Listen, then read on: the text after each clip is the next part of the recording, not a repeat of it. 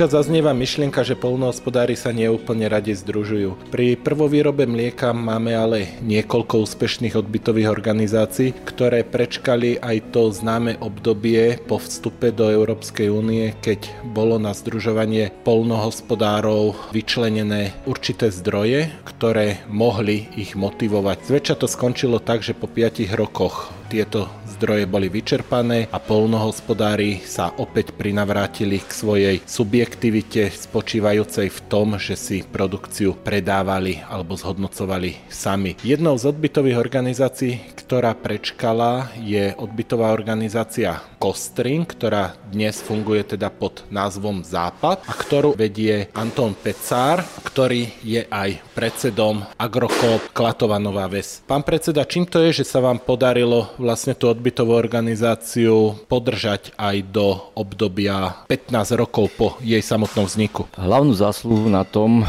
že sme dokázali prežiť obdobie ukončenia podpor e, z eurofondov, má myslím náš bývalý predseda inžinier Urminský, ktorý dokázal presvedčiť predstaviteľov e, zakladajúcich podnikov, že má zmysel sa združovať, že sami si nikdy nedokážu vyjednať také podmienky a také ceny, ako to dokáže odbytová organizácia. Keďže mal tú prirodzenú autoritu a dôveru týchto podnikov, tak ich presvedčil a naše odbytové družstvo vlastne ako jedno z mála na okolí prežilo aj, aj to obdobie ukončenia podpory a nešlo do likvidácie ako 95% ostatných odbytových združení, ktoré boli v tých časoch založené. Vy ste zhodnocovali najskôr 13 miliónov litrov mlieka, dnes je to cez 30 miliónov litrov mlieka. Zaznelo to na dnešnej členskej schôdzi Slovenského zväzu prvovýrobcov mlieka, kde ste aj vystúpili. Ako sa vám podarilo presvedčiť ďalších polnohospodárov, aby sa k vám pridali? Áno, naše odbytové družstvo prešlo významnou zmenou od 1.1.2020,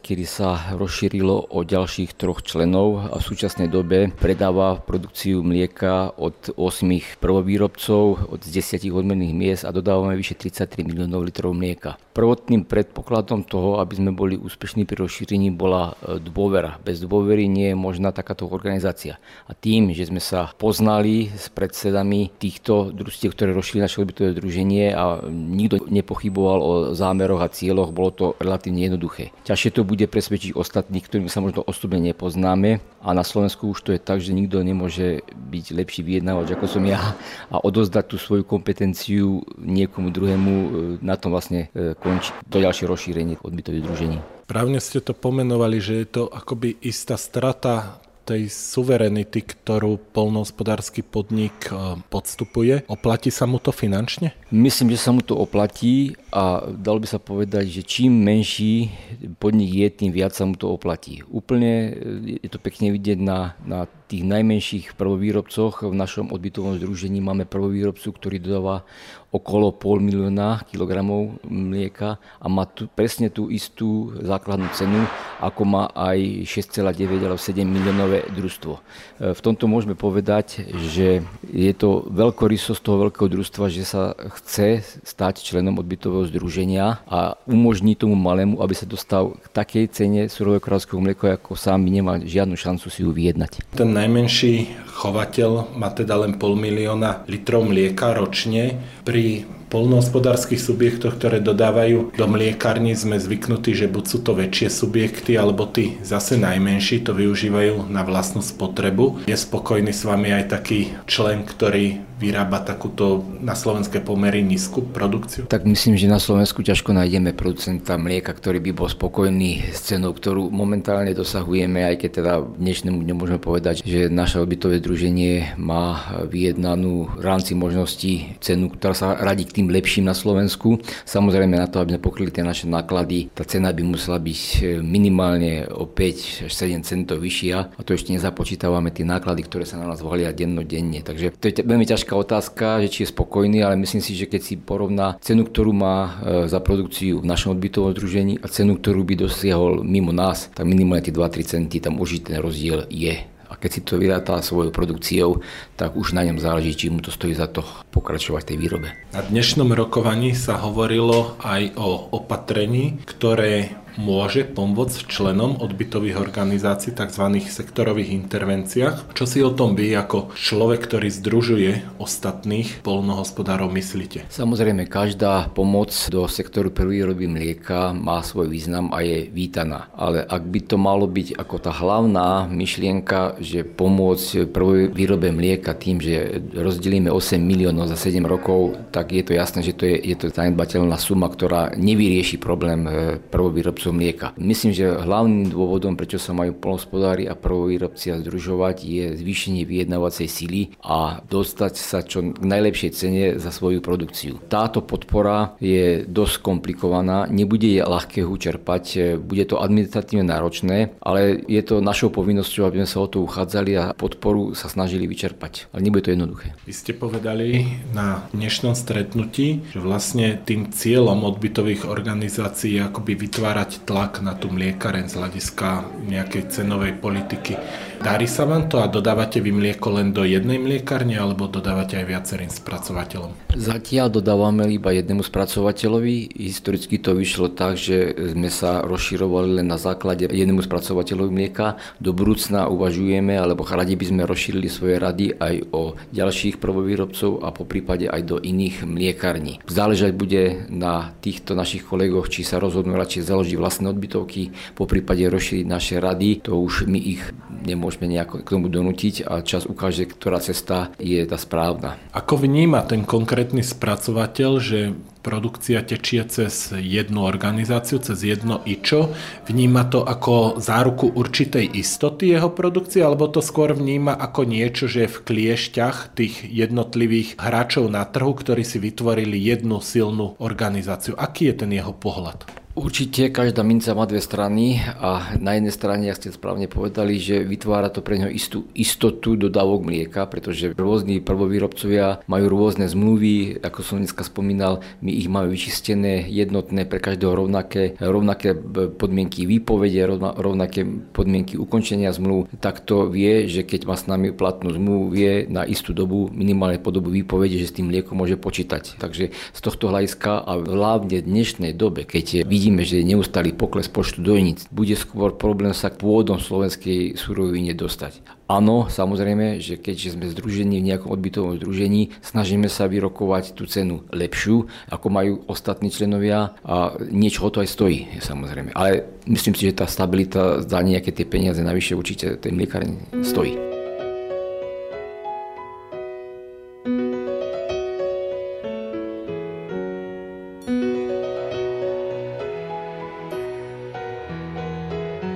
Vášho združenia vlastne vystúpil jeden člen, ktorý skončil s výrobou mlieka. Aká je teraz atmosféra v tej vašej organizácii? Vidíme, že na jednej strane nám enormne rastú výkupné ceny rastlinných komodít, rastú nám aj ceny energii. A na druhej strane vidíme, že akoby to mlieko alebo všetky tie živočišné komodity sa len určitým spôsobom doťahujú. A aj to z vašich úst často zaznieva, z vás prvovýrobcov, že to doťahovanie nie je dostatočne rýchle na ten pohyb, ktorý tie agrárne komodity zažívajú. Aká je atmosféra teda medzi tými prvovýrobcami mlieka aktuálne? Určite môžem zhodnotiť, tá atmosféra je napätá, pretože každý jeden prvovýrobca mlieka dennodenne je konfrontovaný so zvyšujúcimi sa náklady, či ak ste správne povedali, energie, krmovín, ktoré musíme nakupovať, komponentom do krmných zmesí a to nemusíme ani vymenovať. Nie je položka, ktorá by vôbec stagnovala. Takú položku asi ťažko nájdeme. Čiže je to jasné, že do budúcna, keď to chceme s tou prvou výrobou mlieka pokračovať, tak sa niečo musí stať. Bohužiaľ, e, v dohľadnej dobe narazíme na limity, koľko sme schopní vyrokovať e, s našimi spracovateľmi, pretože sme na jednotnom európskom trhu a keď okolité krajiny majú nejakú priemernú cenu surového kráľovského mlieka, naše mliekárne nebudú schopné platiť to isté ako na Malte alebo na Cypre. Budú sa snažiť a budú môcť platiť za surovinu len to, koľko platia okolité krajiny. Bohužiaľ, národná podpora v týchto krajinách je celkom na inej úrovni a tam je ten skrytý recept, ako by sme mali ďalej pokračovať a chceme zachovať na Slovensku prvú výrobu mlieka. Pred 15 rokmi som robil rozhovor s predsedom odbytovej organizácie Mlekop v Českej republike a ten povedal, že odbyt odbytové organizácie vznikajú najlepšie, keď je situácia na trhu najhoršia. Vy ste za posledné 3 roky, dá sa povedať, strojnásobili objem produkcie, ktorý ponúkate mliekarni. Tá situácia je naozaj taká zlá? Situácia je napätá a myslím, že hlavne posledný rok e, pocťuje každý prvovýrobca tie zvýšené náklady. A samozrejme tí prvovýrobcovia, ktorí sú združení v odbytových družstvách alebo možno po novom odbytových organizáciách, musia sami seba každý deň presviečať, že má tá práca zmysel my, ktorí to robíme, to robiť chceme. Otázka znie, dokedy to budeme môcť e, udržať tú výrobu, e, pretože nielen priame náklady nám dennodenne stúpajú, ale tým, že e, nedostávame národnú podporu ako ostatní, sa nám tie nožnice otvárajú dennodenne. Môžeme sa dostať do stavu, že nebudeme schopni túto výrobu udržať. Odbytová organizácia výrobcov má za cieľ predávať čo najdrahšie ale pri niektorých môžeme hovoriť, že aj nakupovať čo najlacnejšie. V akom móde vlastne fungujete vy? My ako odbytová organizácia máme záujem to prvé predávať čo najdrahšie, pretože my síce vykupujeme ako podnikateľský subjekt od prvovýrobcov mlieka, ale zároveň našou snahou je to mlieko čo najlepšie predať a vlastne vraciame celú tú tržbu späť prvovýrobcovi, okrem malej marži pol desatiny centa, ktorú poskytuje prvovýrobca na fungovanie odbytového združenia.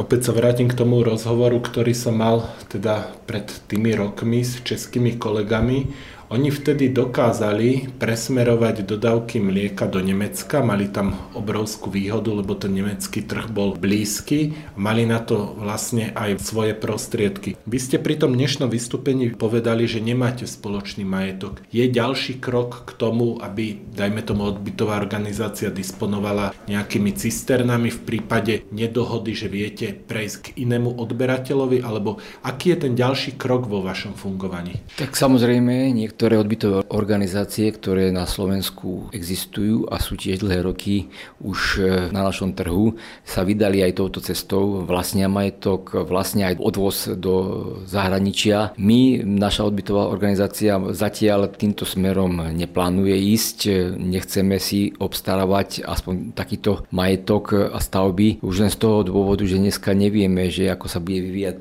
e, celková situácia s mliekom. A neviem si dosť dobre predstavovať, ako by sme sme mohli dlhodobo existovať s tým, že vytvárame každoročne takéto vysoké straty. Bez stability myslím, že dneska nenájdete podnikateľa, ktorý by bol ochotný nainvestovať.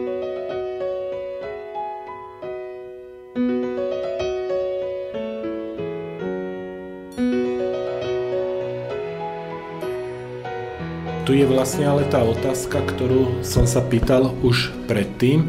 Dnes ste počuli o tom, ako čerpať prostriedky zo sektorových intervencií, tak aby ste dosiahli vlastne k svojim tržbám 6% z európskych e, prostriedkov. Do akej miery polnohospodári túto možnosť využijú a budú vôbec ochotní ju využiť, keď hovoríme o turbulentnej dobe, kde každá investícia potrebuje nejaký čas na svoju návratnosť. A tu mám pocit, že tí prvovýrobcovia mlieka často premyšľajú z mesiaca na mesiac. Ja osobne som presvedčený a je našou povinnosťou, že peniaze, ktoré majú prvovýrobcovia mlieka k dispozícii, je našou povinnosťou vyčerpať. Určite sa o to pokúsime a spravíme všetko preto, aby sme tieto peniaze vyčerpali. Na druhej strane 8 miliónov eur na 7 rokov, myslím, že je nám jasné, že za to nejaké veľké investície za to určite neobstaráme a bude to skôr o malých investíciách, malých veciach, či na zlepšenie zdravotného stavu, zlepšenie kvality a tak ďalej a tak ďalej. Tú, tú stratégiu si musíme zvoliť a neobávam sa, že by nám robilo veľký problém vyčerpať peniaze, ktoré budú prináležať našej odbytovej organizácii. Na to, aby sa to ale udialo, musia byť tie vzťahy v odbytovej organizácii zdravé, dobré.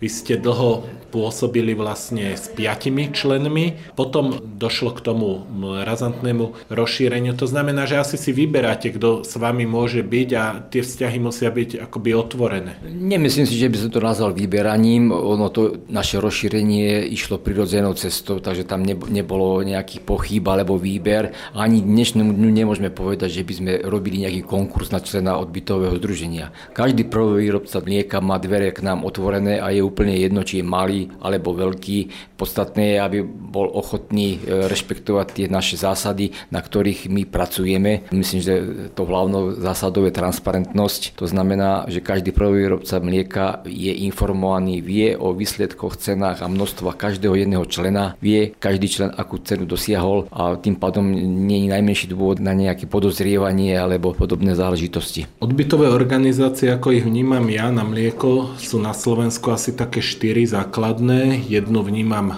na Levicku, druhú na východnom Slovensku, tretiu v okolí Žiliny a štvrtý ste teda vy ako západ. E, čo bráni ďalšiemu rozširovaniu takéhoto fungovania? Vy sám ste povedali, že jeden z tých cieľov by bol, aby vznikla nejaká nadregionálna odbytová organizácia výrobcov, ktorá by možno združovala už samotné odbytové organizácie. Na to ale potrebujeme aspoň ten prvý schod. Čo tomu bráni, aby sa to e, rozšírilo? Zatiaľ tomu bráni, že nie je schválená legislatíva, ktorá by umožňovala toto združovanie organizácií výrobcov mlieka. V prvom kroku musíme počkať na vydanie nariadení vlády a legislatívny proces, aby sme sa mohli zaregistrovať ako organizácia výrobcov mlieka. A ako zaregistrované organizácie výrobcov mlieka môžeme založiť Združenie organizácií výrobcov mlieka, kde nám legislatíva umožňuje združovať sa až do 33 národnej produkcie. To znamená, že moja predstava je taká, že na západe mohlo fungovať jedno združenie organizácií výrobcov, kde by bola vytvorená legálna platforma, kde by sa mohlo spolupracovať, informovať,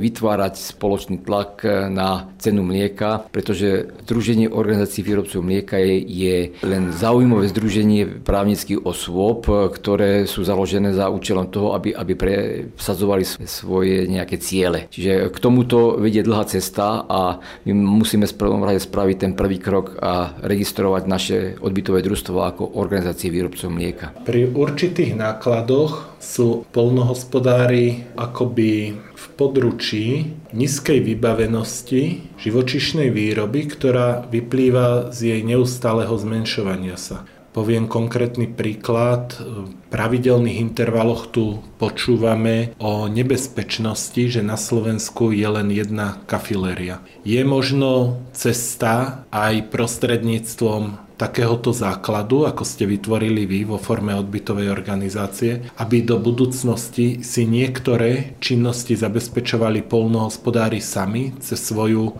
vlastnú organizáciu, cez svoju vlastnú firmu? Určite je, je to cesta, aby sa takéto činnosti zabezpečovali. Obávam sa však, že pri výške podpory, ktorá je alokovaná na činnosť týchto odbytových organizácií, zďaleka nepostačuje na to, aby sa obstarali nejaké, nejaké významnejšie investície. Keď si predstavíme tú spomínanú kafilériu, tam sa jedná o investíciu v stovkách miliónov minimálne, takže ta, tam si neviem predstaviť, že by do toho išli investovať vlastné prostriedky prvovýrobcovia alebo polnospodárske subjekty. Pri podporách, ktoré momentálne reálne môžeme dostať, vieme, že bola vyhlásená výzva na 110 miliónov eur, takže neviem si to dobre predstaviť, že za akých zdrojov by sa mohli takéto e, investície realizovať. Tam tá myšlienka vychádzala vlastne z toho, že tí polnohospodári akoby ten základný krok urobili a to, že spoločne stratili určitú časť svojej suverenity a tým pádom si vzájomne dôverujú. A takáto investícia sa dá predsa realizovať aj z bankového úveru, kde jednoducho pokiaľ je tam dobrá návratnosť a má tá investícia určitú logiku,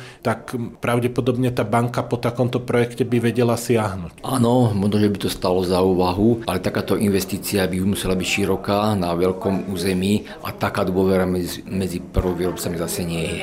Aj vo svojom vystúpení ste spomenuli Jozefa Orminského ako zakladateľa odbytovej organizácie. Posledné tri roky vediete odbytovú organizáciu vy. Jozefa každý pozná, je to osobnosť slovenského polnohospodárstva bez pochyby.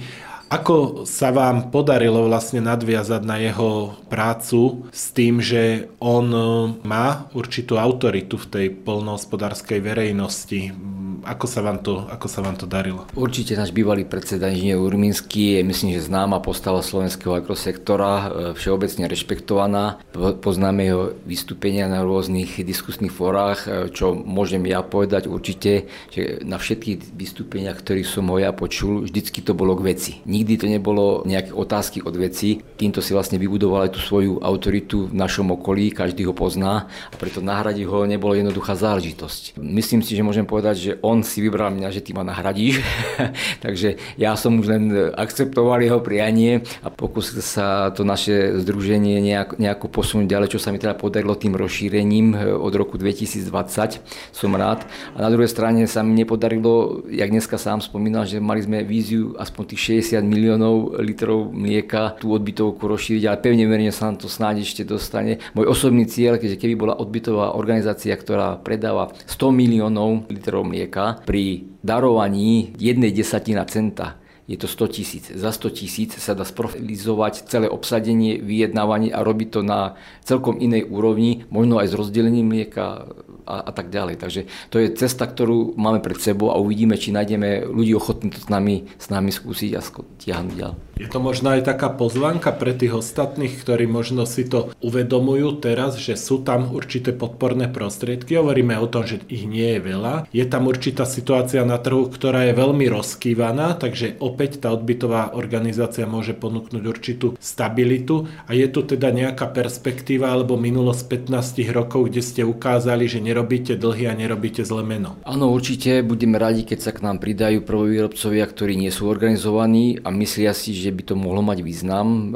aj keď opávam sa, že na Slovensku je málo predstaviteľov podnikov, ktorí sú ochotní zdať sa z tej svojej vyjednávacej schopnosti a preniesť na niekoho druhého. Hoci my radi privítame každého jedného z nás, som sú skeptický, že to bude nejaké masové rozšírenie. Skôr si myslím, že zase to bude na nejakých osobných poznaniach, osobných vzťahoch, že poznáme sa s okolitými predstaviteľmi tých polnospodárských podnikov a skôr tí by k nám mohli v prvom kroku vstúpiť. Ale samozrejme privítame vítame radi každého, kto má záujem sa zúčastňovať spoločnej práce v odbytových združeniach. Pán predseda, ďakujem za rozhovor. Ďakujem aj ja, dovidenia.